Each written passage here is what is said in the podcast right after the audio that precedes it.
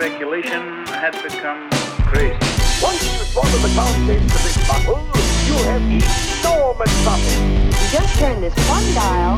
The most powerful nootropic I've ever taken. Owning a share in American industry is like owning a share in the future of our nation. Fake it until you make it. Now is the time to buy. And then all of a sudden you change the world. Go mortgage your house and buy Bitcoin with it. Doing what you want to do in life is like being on vacation every single day. Welcome to Griftonomics. So, you might have heard more and more recently about carbon offsetting, with companies labeling their products as carbon neutral or airlines allowing you to offset the emissions of your ticket with a one time fee. Carbon credits, the financial system behind this movement, are becoming big business, with billions of dollars in credits traded last year alone.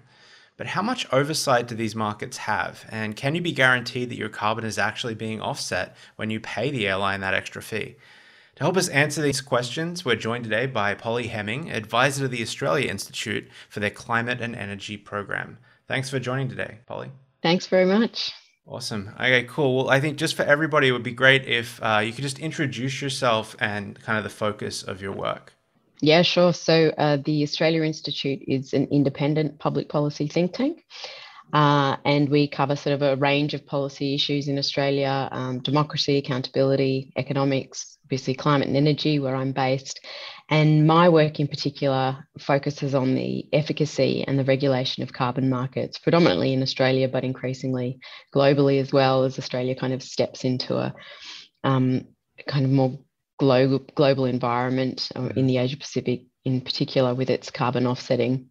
Nice. Um, and now that, that the Paris Agreement's been resolved. So, so yeah, I look at carbon markets, uh, climate integrity, and greenwashing, both by the government and the private sector. You're an Australian, you know that uh, Yeah. our government at times has been a little bit creative with the truth when it comes to climate. And um, actually, prior to this, I was working in government in a carbon Oh. neutral certification scheme that promoted carbon offsetting by big business, big business, sorry, um, Qantas being one of them. So I've kind of been on both sides of these things, both a greenwasher uh, and now atoning for greenwashing. Interesting. I don't know if it's just my bias, but um, as an Australian, but a lot I, there seems to be a lot of people talking about climate from Australia um, that that I follow on Twitter as well. Is, is there just a, a lot of climate stuff happening in Australia? Well, there is. We've just had an election, and we'd kind of been, I guess, held to ransom by uh, the incumbent government for ten years, uh, who Mhm.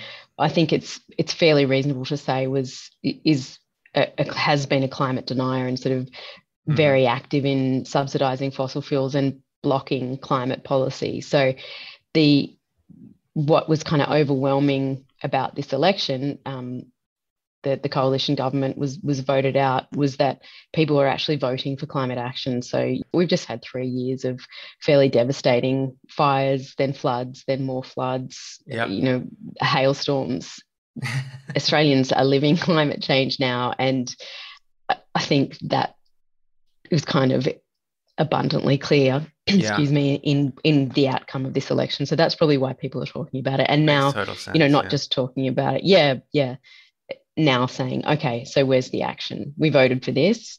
Um, bring Yeah, right before the pandemic kicked off, I was uh, in December of 2019 back in Australia visiting, and it was when those fires, those big fires happened, and it was just, it, was, it really kind of just you set the stage. You're kind of like, wow, this is what what climate catastrophe is is going to look like. It was, it was shocking to me. Um, to Yeah, ab- absolutely. Yeah, I I was um my, my family and I were trapped in those fires and and evacuated, and that coincided with me leaving the job that I spoke about before, and Mm, and really kind of doing something actually awesome. that, that was not going to obstruct and actually make a difference. Hopefully.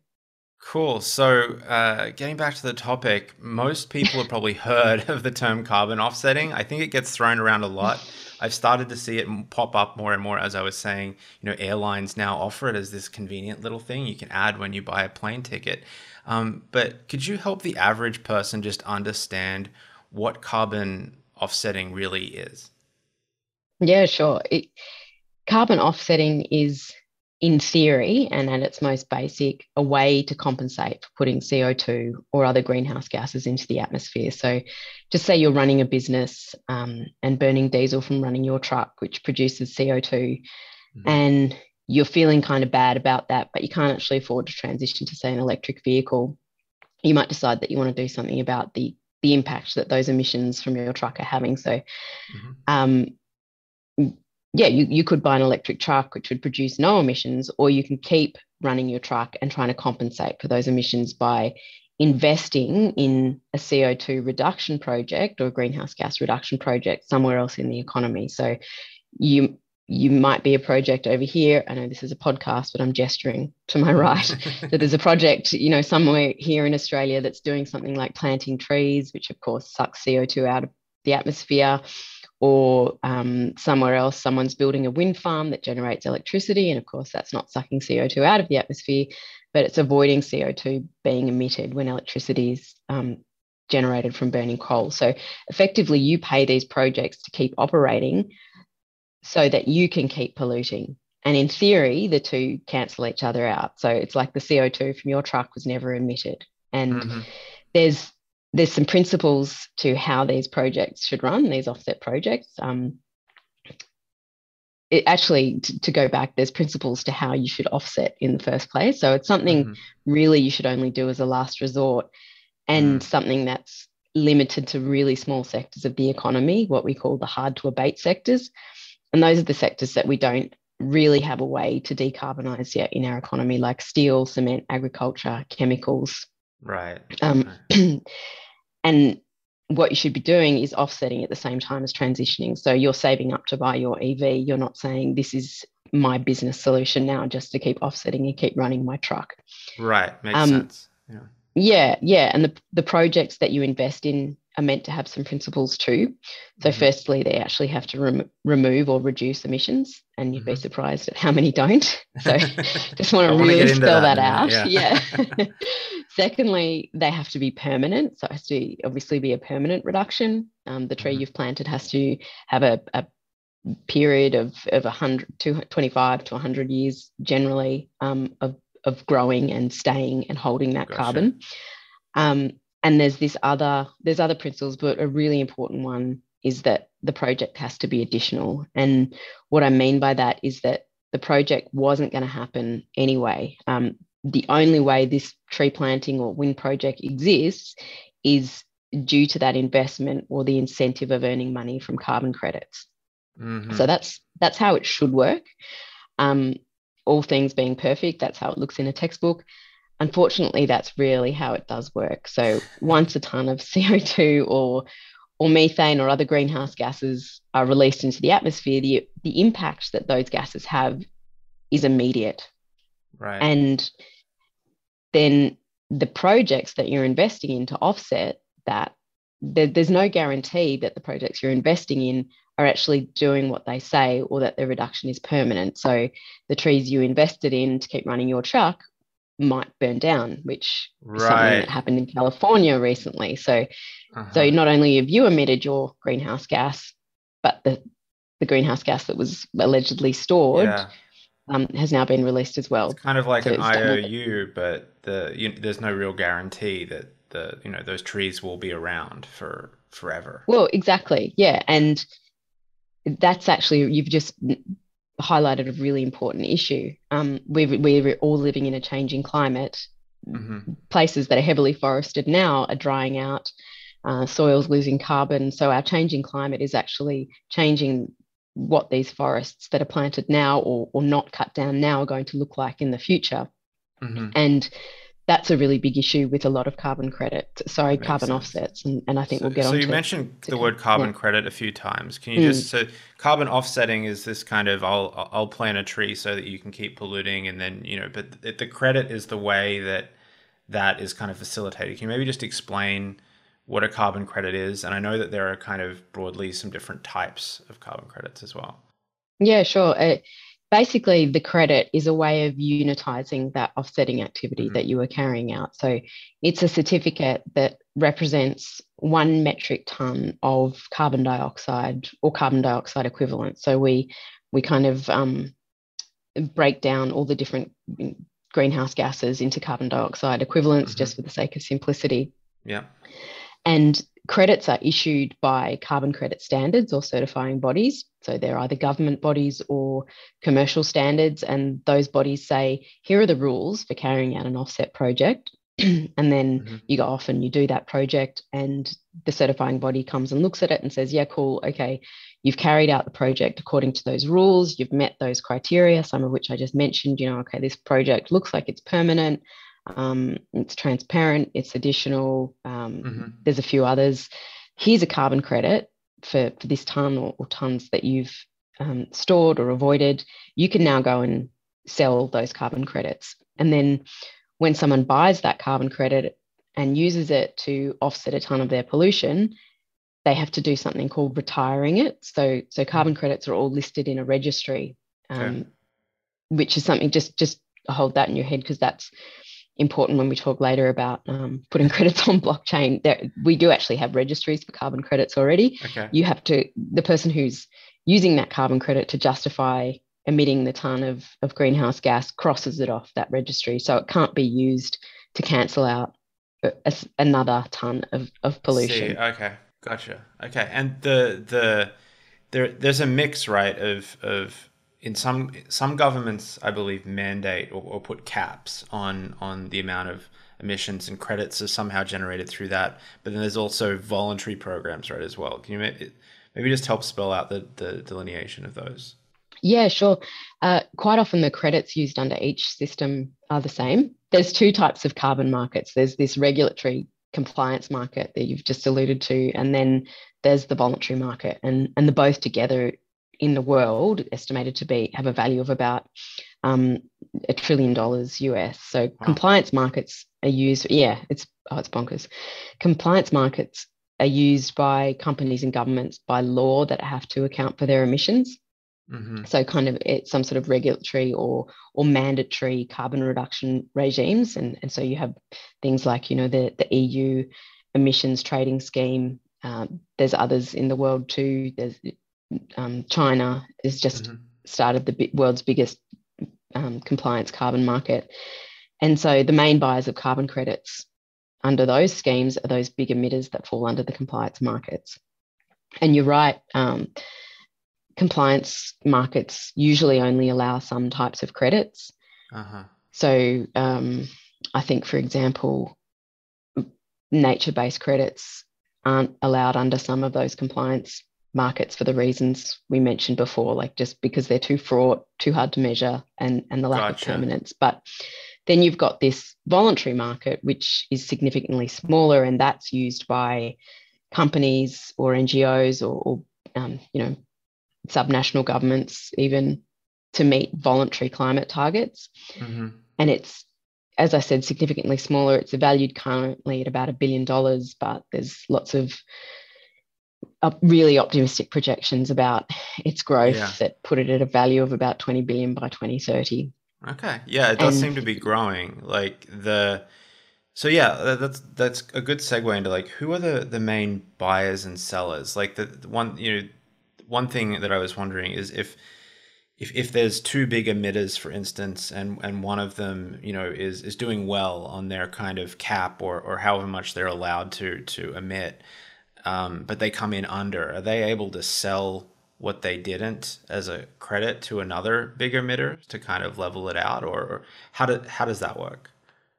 Yeah, that's that's what happens in emissions trading schemes. Mm-hmm. That's not what so that's what happens in the EU. That's not what happens uh, in the voluntary carbon market. Gotcha. So there's there's different types of you know you have these these cap and trade schemes like Yeah. that, uh, and then you have um, baseline and credit schemes, which is basically where you just buy you can buy fundamentally an unlimited amount of carbon offsets Okay. as opposed it- to who's an allowance, those? which is who's buying those under so under the those compliance schemes. Obviously, it's the big emitters, Mhm. um, and depending on the program. So in Australia, we have I'll use Australia as a case study. Sure. Yeah. We have a compliance market, but we don't have those allowances under the cap. Mm. If, if I'll just explain it really quickly, we have big emitters have limits set on them. And if they exceed those limits, then they have to buy carbon credits. So it's mm. it's hmm. slightly different, as in then they're not staying under the cap and then being able to trade the allowances. That I looks see. like something that maybe happened in Australia, but no, if they exceed it, they buy carbon credits to offset the excess. Mm-hmm. Um, private project developers supply both markets, the compliance market and the voluntary market. Um, in terms of the biggest buyers, again, using Australia as a case study, and I suspect this, this is probably kind of um, is relevant globally, the biggest buyers of carbon credits are fossil fuel companies and investors. So you'll see lots of commentary um, on every story or web page about carbon credits that says, oh, corporates are like setting ambitious climate targets after COP and, and yeah. they're racing to net zero and like just aren't, aren't they great? But actually, it's the big polluters who are buying carbon credits um, mm. to meet compliance obligations in Australia, uh, especially because they've exceeded their pollution limits or they know that they're going to expand their business. So they're purchasing carbon credits for future compliance reasons, mm-hmm. or else they're buying a small number of credits to greenwash their gas and electricity products. And then the other predominant buyers are investors buying up credits speculatively. So it's not actually anyone who's legitimately reducing their emissions uh, or, or legitimately transitioning to clean, clean energy in those hard to abate sectors. Yeah, it's big emitters really who don't want yeah. to change their business. I want to model. talk about the speculation in a minute. So the, but but but just on the on the sellers then. So there's a, there's a lot of buy demand. It sounds like people that, that want to you know be able to keep polluting and, and but feel good about it or greenwash their image. You know, it blows my mind that a company like Shell could say that they're going to be carbon neutral in the future, right? But um, the sellers, like especially in, in the voluntary programs, like who who are these people? You mentioned private programs. Like who who are the people that are setting up these private programs, and how are they doing kind of the baselining and the benchmarking to calculate how much carbon is actually being offset? And is there like regulation around that, or could the kind of you know the books be cooked a little bit there to make it seem like they're offsetting more? Yeah, it's an excellent question. Um, it, it's hard to know exactly who the project developers are um, globally. You know, I can I can tell you the three biggest ones in Australia, mm. but when I talk about sort of these frameworks and accrediting standards, governments will have their own accrediting standards. So uh, Australia does. I won't go into that because it's a bit of a mess, but in this voluntary market, we have these really big carbon credit frameworks that are self regulated. And they're the ones who are setting the standard, you know, have the benchmark markers, sorry, mm-hmm. benchmarks, mm-hmm. and uh, who can recommend, you know, private verifiers and auditors of projects. The problem is, is that there's not a lot of transparency. Some are better than others. The, the world's biggest carbon credit voluntary framework, um, Verra, or, or, voluntary carbon standard as it used to be known, uh, really, I think, has an inadequate amount of transparency um, around its methods. Mm-hmm. And if you look around the world at the number of projects it's kind of let through, uh, those sort of the standards that you were mentioning seem to me to be largely non-existent um, and there is no regulation that the whole industry is entirely self-regulated, which great, always works well. There is a, you know, there's sort of been attempts. There's this body that was called the Voluntary Task Force for Scaling Carbon Voluntary Carbon Markets or something like that, mm-hmm. uh, which is attempting to provide a bit of oversight over to this that a scale the market, but that but then, you know, set some integrity standards. But again, you know, it's is predominantly self-regulated. There's no government or, or UN body overseeing this whole system, this global right. voluntary system of carbon credits saying, hey, that's not really cool. Uh, yeah. And yeah, you, you can you can pretty much just pick a project out of the out of a hat and interrogate it enough and you will find issues with it. Yeah, the two words self-regulation are very kind of scary to me, especially as it's dealing with the, the climate. I was I was watching a video earlier about a case study. I think it was in India where they had uh, a bunch of carbon credits were sold um, based off uh, kind of replacing old cook stoves with a new type of cook stove that was more uh, efficient, used you know emitted less carbon. Um, mm. And that was based on like laboratory results or something. So they sold all the carbon credits, but then a, a year later, they when they actually ran the data and they looked at the the carbon you know emissions, they realized that just just inefficiencies in people cooking more, for instance, and things like that in the real world actually meant it wasn't anywhere near the the offset that was sold. So that do people do the sellers not have to actually come back, you know, five or ten years later and be like, oh yeah, the it was actually offset. Like, is it just kind of a trust me kind of? Yeah, it's pretty much kind of a trust me thing. Um, yeah, it, that that you've just mentioned one of the other principles that offset should have, which is leakage. Um, and that's uh, the the reduction that, that this project is resulting in shouldn't result in an increase elsewhere. It's very hard to get the balance of all these integrity principles. Um, so you you find things like um,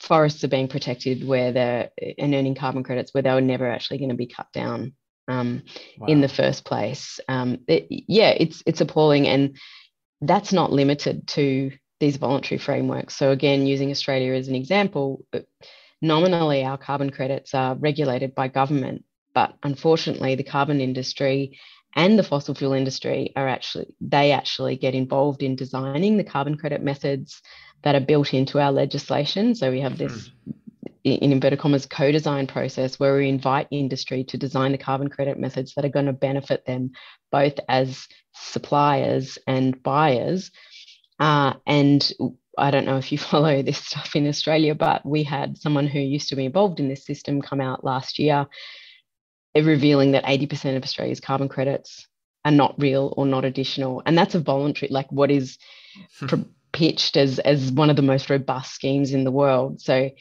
if we're not getting it right here, like we've got a whole department dedicated to this, mm-hmm. we're not getting it right here and it's being rorted, you know, I, it just really raises so many questions about the, the voluntary market. And um, I mean, the, the clean development mechanism, I'm not sure if you're familiar with that, that came out of the Kyoto Protocol. This is like a global compliance carbon market. And we'll have another mm-hmm. one that comes out of Paris. But, you know, I think it's something like only a third of the money that was meant to go to projects on the ground actually ended up going on the ground. You know, the rest went to, to middle people um, yeah. and, and, investors.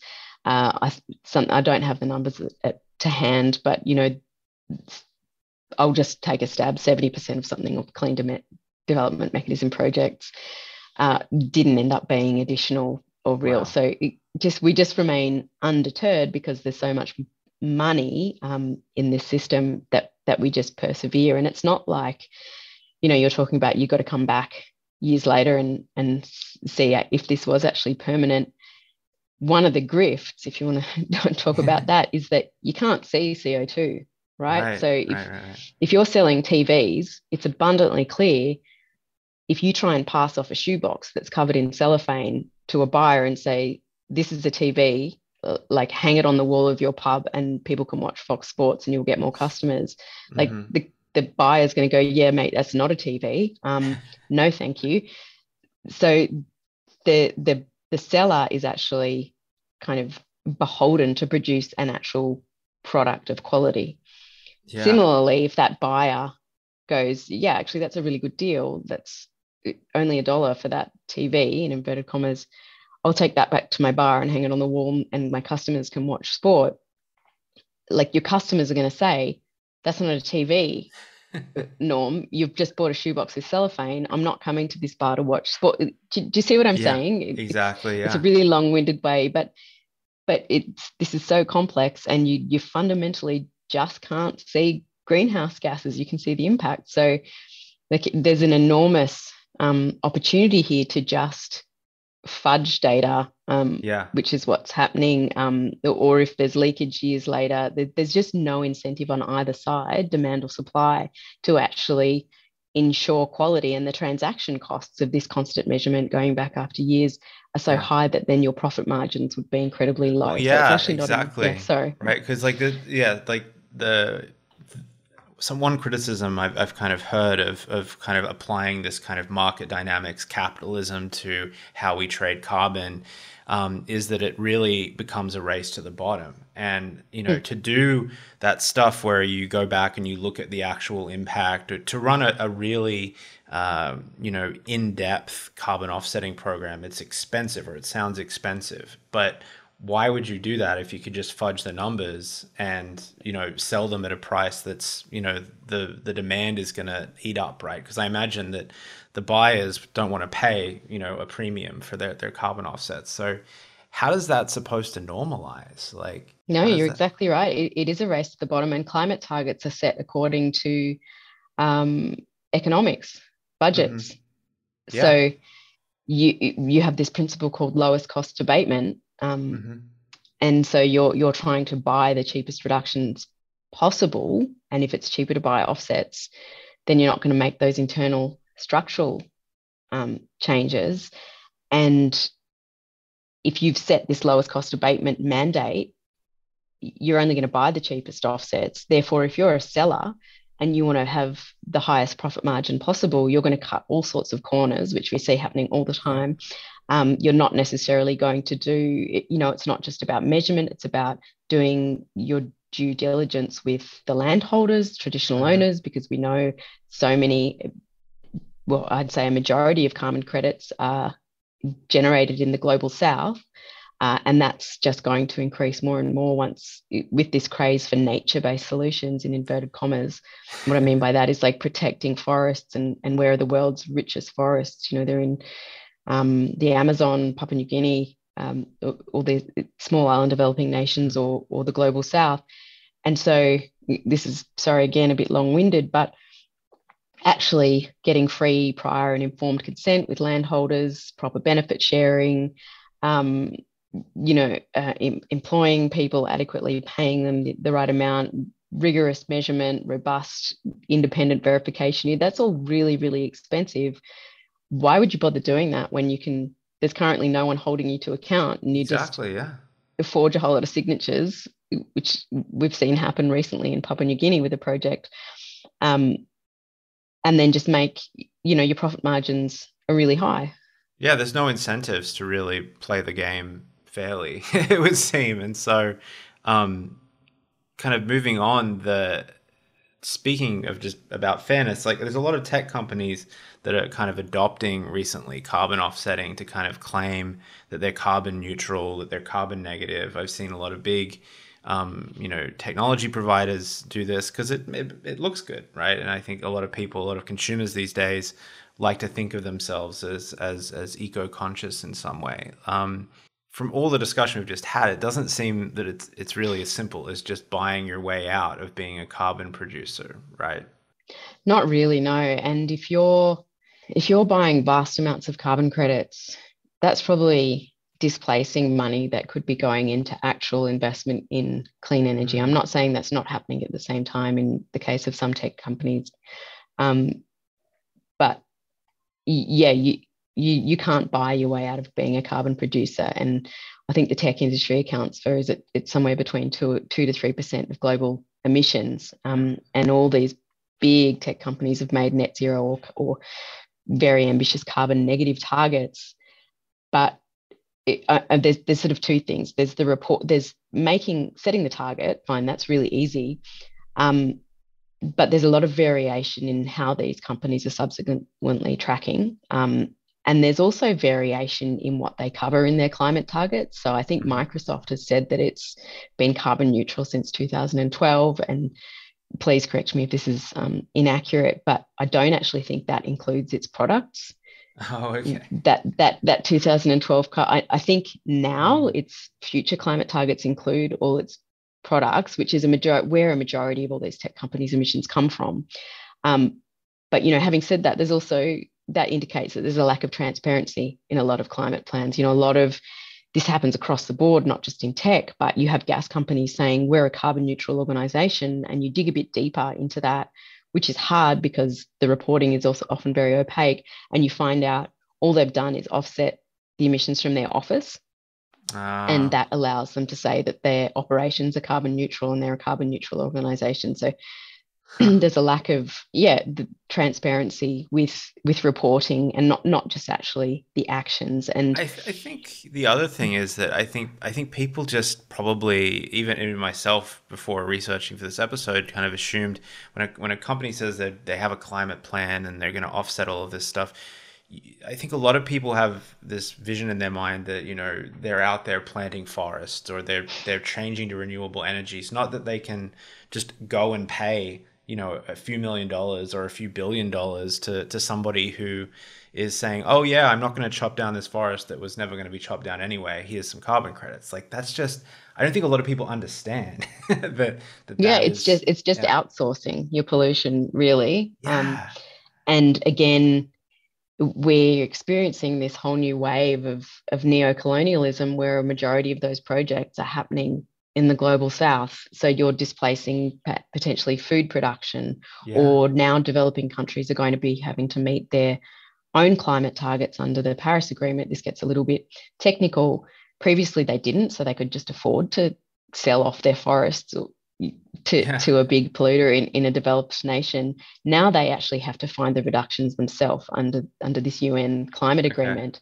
So if big emitters like Google reckons it's purchased something like over 20 million tons of CO2 reduction. If all these big emitters are purchasing tens of millions of tons from developing countries, they're actually stopping those countries from making their own reductions. And a lot of those Yeah. countries are still predominantly dependent on fossil fuels and and the forests are the only place where they can kind of get those climate reductions if you, you know, adhere to the, the idea that that you can offset fossil emissions with trees and, and a lot of people say say that you can't Yeah. That's just Um, crazy. Yeah. Like I think people don't often think about the externalities of kind of offshoring it like that and just being like out of sight, out of mind. Like, yeah. Wow. Um, yeah it's like australia this is a, a tangent but it's like a, in australia we're constantly pointing to china and saying oh but china's not reducing their emissions you know um, why should we and then you go yeah but we outsourced all our manufacturing to china of i mean china actually is reducing their emissions but you, why do you think their emissions are increasing mate because you just ship them off there It is. It, it, it's really just a, a shift of blame so that I think people can feel better about themselves. Um, speaking about companies that want to feel better about themselves, crypto companies who are notorious, uh, I think, of late for for burning electricity for what what most people would say isn't very valuable. Um, they've also been getting into carbon offsetting. Um, have you have you seen a lot of that? Yeah. yes.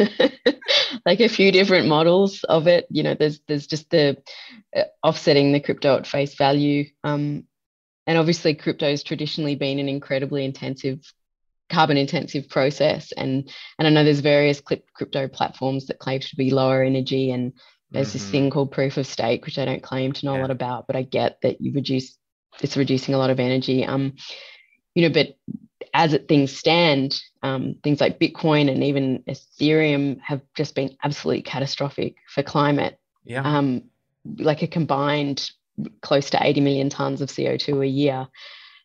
Um, so obviously the solution before this proof of stake has been to offset. hmm And if you, okay, it, even if all the offsets we're talking about are actually legitimate, permanent, additional, all those things, hmm as I said, offsets really only have that super narrow application to some sectors of the economy and as they should be used as a means of last resort. So in an economy wide sense, there's a lot of really low hanging fruit that we simply don't need. Like we don't actually need gas and coal in an Mhm. economy wide sense for climate. And I'm really sorry, uh, you'll probably agree, a lot of people don't. Crypto mining is a sector of the economy that we just don't need. Um, Right. and it it fries my brain. You know it's a luxury really. It is. it fries my brain that this completely unnecessary and completely abstract activity even exists. And then as we'll talk about like the irony of this system that's running on fossil fuels is not only trying to offset its emissions um, but it's also trying to promote itself as a means to reduce emissions. That just which just takes it to the next level. Like Yeah, it's like let- gas let- let- companies saying we're part of the climate. I'm, I'm hoping to have uh, somebody who I think you know, Ketan uh, Joshi, on on to do an oh yeah, episode yeah, yeah. all about all about uh, blockchain and, and mining and stuff. So I'm excited to, to talk to him about that. But I think what you were alluding to maybe was was some of you know uh, carbon trading turning into kind of a hot market of late, and Adam Neumann. Um, of WeWork fame, uh, or kind of infamous for that, uh, is starting a blockchain-based carbon trading platform. Um, yeah, what, what what are your thoughts on that? Um, Yeah, so just, I mean, the fact that blockchain is trying to offset its way out of its polluting business is is bad enough. And um, actually had a look at some of the projects that some of these blockchain are using as offsets, and they're they're fairly problematic. But then then you've got this whole other level of someone using blockchain to create what it it's going to it's a speculative market that they're creating on what is already a speculative market. So Yeah. systems around carbon credits, as I said, are so speculative and prop- profitable that they're completely removed from the material that they're based on. So we don't even talk, we don't even think about carbon reduction when it comes to carbon markets anymore, um, or, or emissions reductions.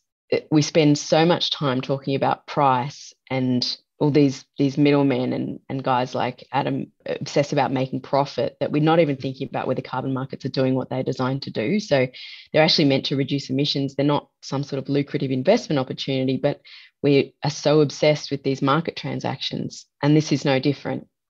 So what actually matters is the reduction of CO2 when the carbon credit is created. Everything after that, afterwards, all the trades doesn't have any benefit for climate. In fact, it's worse if they're used as an as an offset um, Yeah. or used to justify ongoing or increasing emissions. But this is where all the money's being made, and this is what people's focusing on. And um, and that's even just assuming that the carbon credit represents a ton of reduction, but most don't. So anyway, sorry, I'm I'm deviating it's- probably yeah. into a rant, but yeah, this this whole framework is completely profit driven. It's it's But isn't that It's crazy? Like, we- do you think we're going to Yeah. get to a point where, you know, in, in a few years, people will be trading carbon credits just like they trade stocks or, or Bitcoin, uh, and you know, people people's retirement funds will have carbon credits in them as an investment tool? Like, is that where we're headed? they already do. That's where we're at. oh my gosh! That that is where we're at. There's um, Ontario Teachers Fund has invested in one of, I would say, in a very questionable uh, carbon aggregator in Australia, but yeah, it's completely lucrative. So so now crypto proponents are saying, hey, here's a lucrative idea.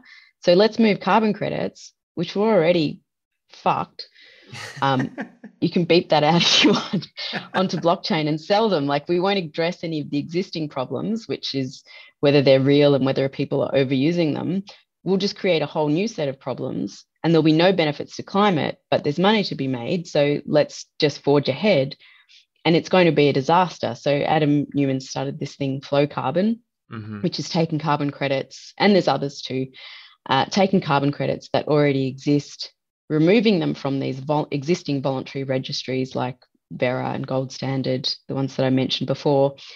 They retire them. Um, quite often, they bundle different credits together to create a token, and then they Mhm. sell them on an exchange. So, um, the reason they say that this is so critical, or, or you had a guest a, a week ago, I think, or a couple of weeks ago, who said crypto is a solution in search of a problem. Yeah. That yeah, this is great. This is what's happening here. So apparently, the problem is that the current carbon credit market is too opaque and trades aren't happening fast enough. It's not liquid, not enough Mhm. finances being given to pro- to projects fast enough. All of that, I would say, is inherently untrue. Um, the idea is that we need to make this this more transparent and accessible to people. But the the irony is is that by tokenizing, it, removing carbon credits from their registries and tokenizing actually makes the whole process more opaque. So Mm. sure, you can see which tokens have happened. Um, uh, sorry, which which trades have happened, but you don't necessarily know where the credits have come from. Um, once you remove them from a registry like Verra or, or Gold Standard, those um, certifying bodies it, it can't, won't guarantee them anymore. So Verra's actually stopped this from happening now because it was happening just um, so uh, just in such vast amounts. And and actually, what happened in the case of Toucan, which um, wasn't necessarily tokenizing credits to sell, they were trying to take them off the market Mhm. um, and drive the price up and try and make them less accessible to emitters. But what they were doing is actually creating a market for carbon credits that were notoriously so uh, dubious that no one wanted to buy them anyway. So it was actually creating a market that had at, for these credits that were found to be completely fraudulent in 2014 and kind of bringing them back to life and creating a market for them. Oh my Um, gosh. Yeah. It so reminds me of what- uh, I forget what, I forget what the name of the what, what the, there was some acronym they gave them back in the in the housing bubble at you know 2008 but where they bundled up all the the crappy you know really low scoring mortgages the subprime mortgages and they put them in a bundle um and, that's and it. Yeah, that's and then they speculated That's exactly what I was going to say. Yeah, they're called um, collateralized debt instruments. I yeah, think, yeah, yeah, where- yeah, exactly yeah, yeah. and and so Flowship's um, flagship credit, the Nature Goddess token, A, A offers no transparency around that I can see on its website. I should say from where its credits are from. Beyond that, they have to be kind of naturey because everyone wants to buy nature-based credits now sure and they have to have a certain vintage, which means the year that they were generated. But yeah, they take them from a whole lot of different projects. And as we know, you really have to scrutinize every single individual project. It's not enough to know that it, this particular method or this particular framework um, has credibility. You really need to look at it at a project level. So, um, Flow Carbon's taking several credits, mashing them together to make one token. And yeah, it, it's bundling them up, as you say. Once you once you roll them up into a single credit, you don't know what the breakdown of that token is. So you, you really don't know what it is. So that's that's the whole irony is that in trying to be more transparent or saying that it's going to be more transparent, actually putting credit carbon credits on blockchain makes them less transparent. That's crazy. I, I think it's it's poetic but also depressing that like you know the system of capitalism which kind of led us to the point that, that we're in with a lot of this climate crisis and mass industrialization is now also as we're trying to do something good with with you know to reduce emissions is now you know people are finding a way to speculate on it to make it hyper capitalistic and probably ruining it in the in the in the process like it's just it's just crazy to me Yeah, I- there's a lot to be yeah. said for regulation. Well, yeah. So that leads into my kind of my, my next question, which is kind of a, a double question. Like, um, is there, you know, I, I'm sure a lot of this stuff probably started off with good intentions. So uh, at least I'm, I'm going to try and optimistically hope that. Um, is there any such thing as kind of a good carbon credit or a good carbon offset? And um, I, I just, on top of that, I, I had been reading that some people believe that in a way, carbon offsetting or the or the ability of kind of creditizing, um, you know, emissions could actually, in some ways, lead. And this might be a kind of pessimistic view, but could lead to actual higher emissions because people will be able to emit more and get away with it through the offsets. Or I'll be able to take two flights instead of one because I can now buy that add-on that that offsets my flight emissions. So, yeah, what are your thoughts? Yeah, I mean, I think there's something to be said for putting a price or a tax on carbon, but it has to be high enough that it's a deterrent uh, Hmm. to, you know, not not making it cheap enough. So you have Mhm. that trade-off of, well, I'll just keep my business as usual model. Um, even if every carbon offset project in the world was legitimate, there just aren't enough trees or mangroves or you know, the, we just don't have a. It, it, we're at the point now. Where, you know, I was talking about additionality before, Mhm. where renewable energy isn't considered additional. So that was the biggest proportion of carbon credit pro, carbon credits previously.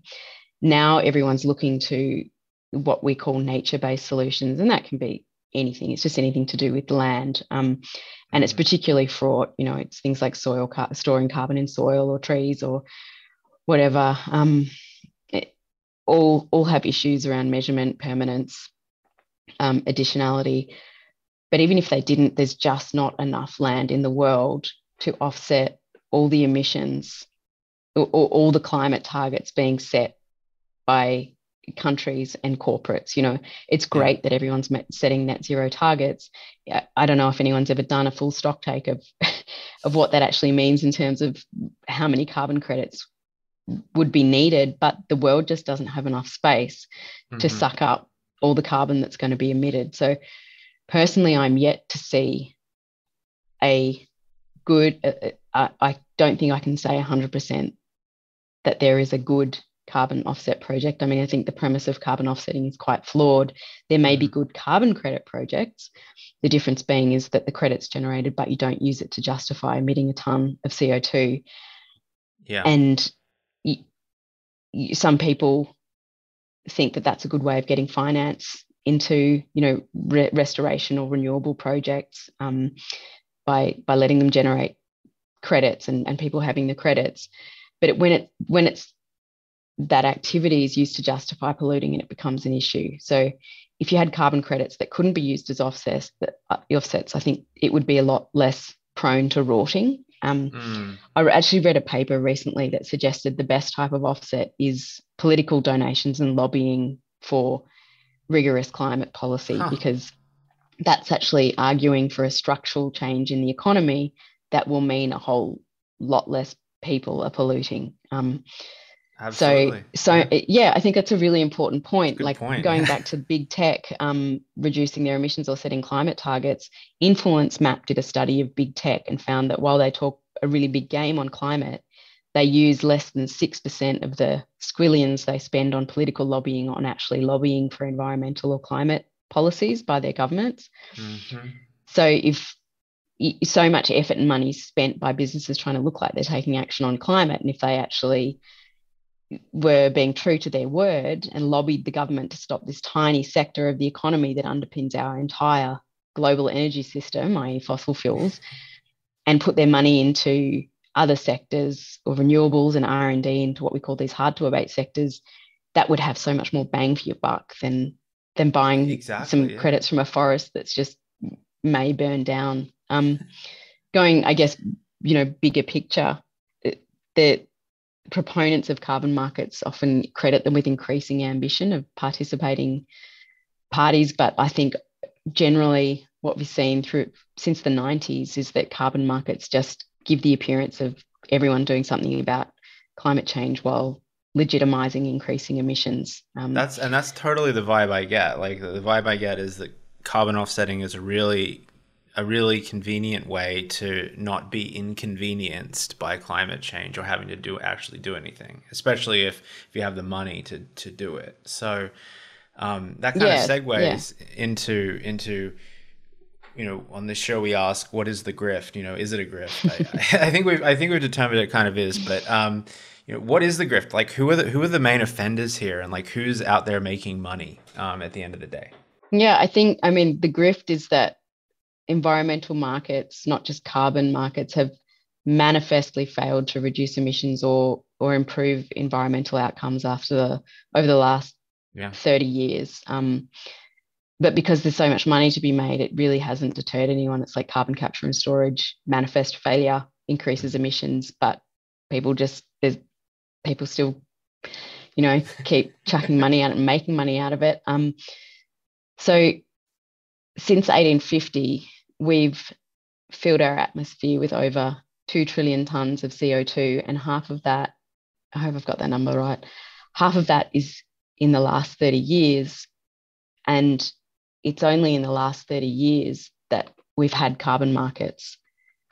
So it, mm. I'm, I'm just trying to point out is that emissions are increasing. We've had carbon, like this year we hit, and the we hit a peak in global emissions and yeah. carbon markets are also taking off yet i'm not seeing any reduction um, so i think that's the grift is that we still are sticking resolutely in the private sector and in government to this what a failing system um, yeah. can i list just a few sub grifts yeah for sure this is i love so, a good sub grift i've got a list of sub grifts so within this i think people want to believe that this system can work you know, I don't think any everyone in involved in carbon markets and carbon carbon offsetting projects is a baddie. Um, mm-hmm. Is actually grifting it, the, the idea that this could be a climate solution is very compelling and it involves trees and mangroves and preserving forests and um, you know livelihoods for traditional communities. So Yeah. how could that be a bad thing? It- you know it's really easy if you want to put this kind of in a narrative perspective to frame the fossil fuel industry as baddies. You know everyone knows that that shell are baddies and woodside are baddies but it's very hard to frame someone who's planting trees or protecting the environment as as a villain um, Mm, there's this real misconception that the carbon industry has some higher moral purpose, and that's something that uh, I think they capitalize on. Um, sure. and it's confused even more by the fact that you have not-for-profits involved in this space in, in good faith as well. So in Australia, WWF has just started a partnership with a very big carbon developer to save Mhm. koalas, you know, preserving habitat. Um, the Nature Conservancy is hel- heavily developed, um, sorry, heavily involved in in offset development. Um, Greening Australia, which I think is an NGO in Australia, is planting trees for Woodside. But actually, this is a business model that depends on emissions increasing to be successful. Yeah. If that makes sense, you know, they're they're depending if they want to scale up, they they need emissions to increase to maintain a successful business model. And Oof. in some cases, the carbon industry, in some in, in instances, donates to these NGOs too. Wow. Um, yeah, this space is also get onto the next subgrift. This space is also really confusing. Um, the technicality of offsetting coupled with crypto is incredibly complicated. It's really hard to unpack it. You know, you said before, how do you go back and verify Yeah. um, whether an offset project has done its job? And I think rather than question it, people just get really sucked in and bamboozled by the complex complexity and the technical language about it. And and quite often there's a tendency to say, oh, if I don't understand this, it, must be my fault. This must be good. And what I've realized working in the climate space is that the more complicated something gets, is the less likely it is to be effective. Yep. So we actually know what we need to do to stop climate change. We need to stop burning fossil fuels Mhm. like elaborate, complex solutions um, that allow you to keep burning fossil fuels i- are just a distraction. Yeah. Yeah, and and I think I I mentioned a couple of the other subgroups before, but that like there's no there's no incentive on either side of the market here to do the work to ensure that a carbon credit is legitimate. So there's Yeah. kind of like this gentleman's agreement between supplier and buyer that that this project that you know this this credit might be shipped but doesn't actually really matter we've got the piece of paper you know you're not selling a solid object Yeah. you're selling a piece of paper and, and you can get anyone to verify that piece of paper one more griff jackson Okay. um Keep it coming. there's a lot i mean there's a lot i've got more i've got more i just recognizing that we're, we're running short on time i think a really big grift is the story that offsets afford a business so like i said before gas companies are buying a tiny amount of offsets Yeah. literally just offsetting their offices and then saying we're a carbon neutral company. What i think is even more sinister and a lot of people um, i think will take issue with this but gas companies like santos in australia for example funds indigenous carbon projects in Mhm. remote communities. So uh, indigenous savanna burning projects which have changed the fire regime in the area. And it's providing jobs and livelihoods and getting people back on country Mhm. but what that allows Santos to do is say, look at this good work we're doing for Indigenous communities. Effectively, I, I see it as colonialism. We're making this Indigenous community dependent on us because Yeah. if if you end up calling out the gas a gas company for greenwashing that is using carbon credits that support Aboriginal communities in Australia, Yeah. then that risks the income that the Indigenous community is getting. So this is what's called co-benefits in carbon credit credits. These are the other benefits beyond just that carbon reduction. So um, biodiversity benefits, um, traditional landholders, you know, jobs for people. Actually, it, it's an incredibly clever tactic on behalf of car- the carbon industry and the fossil fuel industry to inject themselves, kind of like see as a I'm using a lot of very pejorative language here, but like a parasitic wasp kind of Yeah. injecting themselves into this bundle of stuff that's really good. So if you're if you try and kill the parasite, you're killing the host. Exactly. Yeah. So I think a really hard question, and but it's a question that needs to be asked is uh, what is what is a better way to get money into indigenous communities and like we should just be giving money to people to live traditionally um, Exactly, we should just yeah. be giving money for conservation um, allowing the fossil fuel industry and the carbon industry to kind of it, base their business model on this i think is is particularly sinister Yeah, it's very insidious. I, I, I think it's it well, to me it's it's just representative of the fossil fuel industry. But I think Mm. this is I'm glad that we're having this conversation because I feel like more light needs to be shed on this topic. Um, you know, I was saying earlier, as I kind of scratched at this in my research, I realized, as you were saying, there's so many subgrifts. It, it just goes, it's a rabbit hole of, of, of so many just different angles. And the fact that it's not really regulated properly just blows my mind. I guess the last question I have for you, and I'm, I'm asking this mostly because there's just been so many grifts that I don't want to end on necessarily a negative note, but is what what, what's what's happening that maybe a, a, a you know light at the end of the tunnel for this? Like, is there better regulation coming? Are there better international requirements for how we talk about carbon credits coming? What's the solution? like I've And if the answer is no, it's we're, we're all screwed. That's fine too.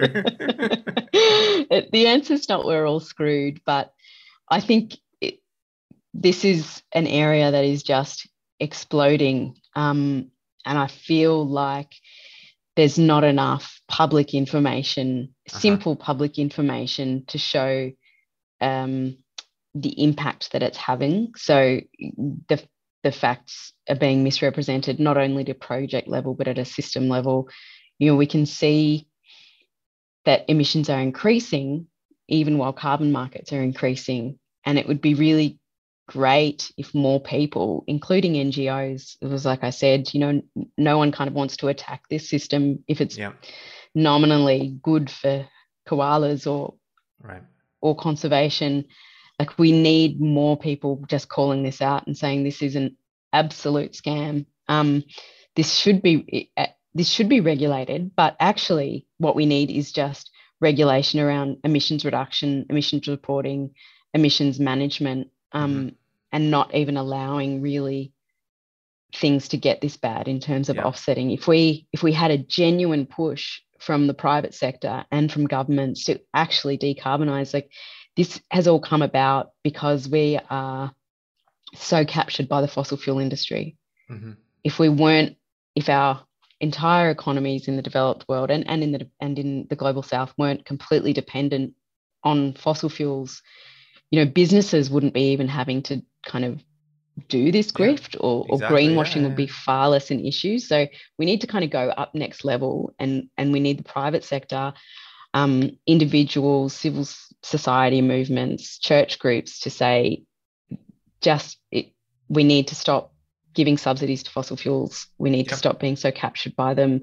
Um, they need to be completely called out because the flow on effects from that will mean that carbon markets like this are we, we don't we just don't need them. You know there'll be money to go to renewables. There'll be money to go directly to to biodiversity conservation um, and things like that. The only people making money from carbon markets are the, the middlemen. Yeah. you know the benefits aren't flowing to to communities or or to the environment I think what you said, you know, you Um, need to to solve a problem, you need to go to the root of the problem and not just build systems around it to, to Mm. try and offset how bad that problem is, you know. So I yeah, wow. Well, I really appreciate your time. It it was super great conversation and uh, I am hoping that there is more and more attention being put on this because as I said, it's a Pandora's box once you start getting into it. So thank you for helping uh, explain it and uh, walking us through it. I appreciate it. oh it's a pleasure thanks for listening to my rant Love the subgrifts too. So cool. Thanks, Polly. Cheers. cheers bye